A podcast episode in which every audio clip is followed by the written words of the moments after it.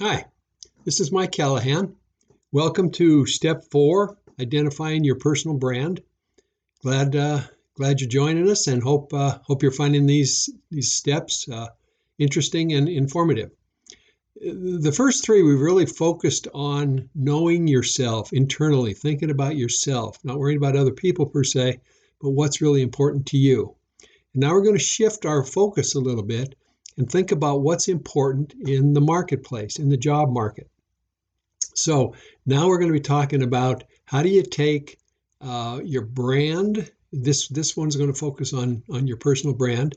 Step five will be on developing a personal value proposition, and then step six will be talking about how do you find the underserved need.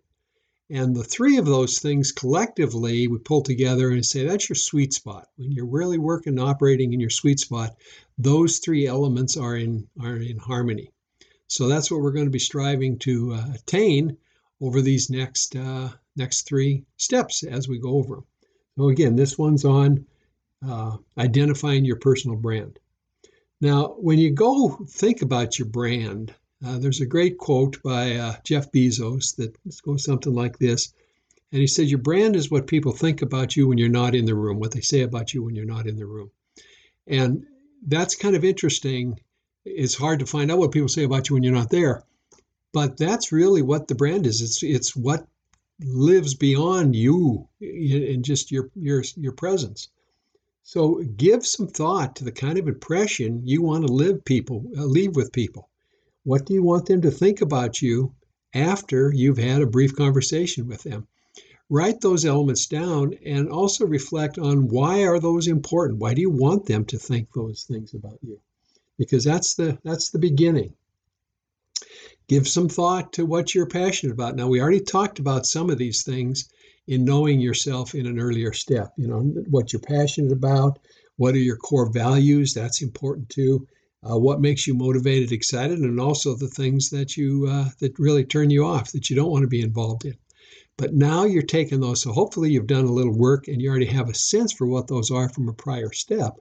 But now take those same items and say, okay, of those, which do I want people externally to know about uh, with regard to me? How do you want these to help inform the brand, the personal brand that uh, that you're developing. So these are the the elements that you're going to want to share with people that, that are going to you're going to make uh, make obvious to people when you come in contact with them.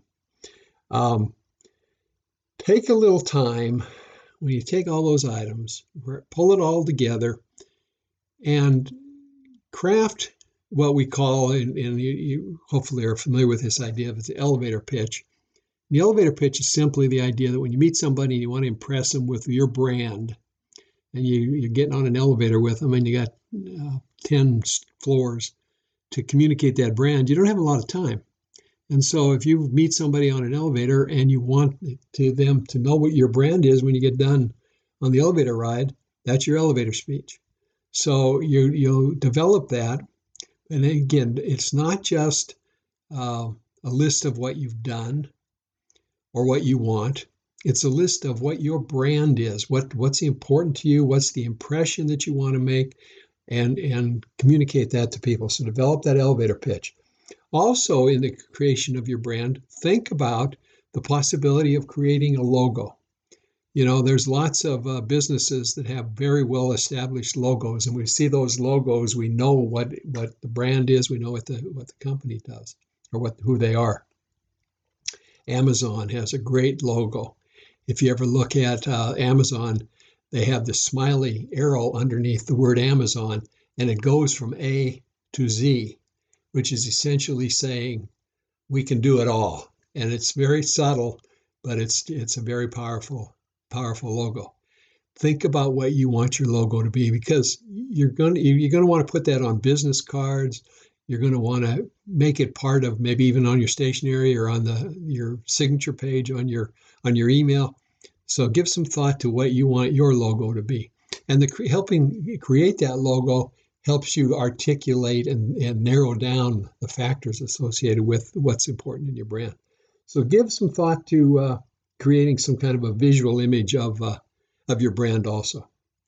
So there's a lot of uh, things that all kind of come together, but now is the time to start thinking about how we're communicating to the external world the things about us that are that are consistent, that are part of our brand, that are important, and that we want people to know about. So take some time, write those down, take a look at what you've already done with regard to the uh, self assessment items, and decide on how you're going to w- want those to roll into your brand. And then take some time to, to craft that elevator pitch. That's really the, the deliverable from this step is a 30, 45 second elevator pitch that summarizes your brand and can help somebody understand who you are and what you stand for. And again, give some thought to creating a logo or some kind of visual image that'll that'll help communicate that that message.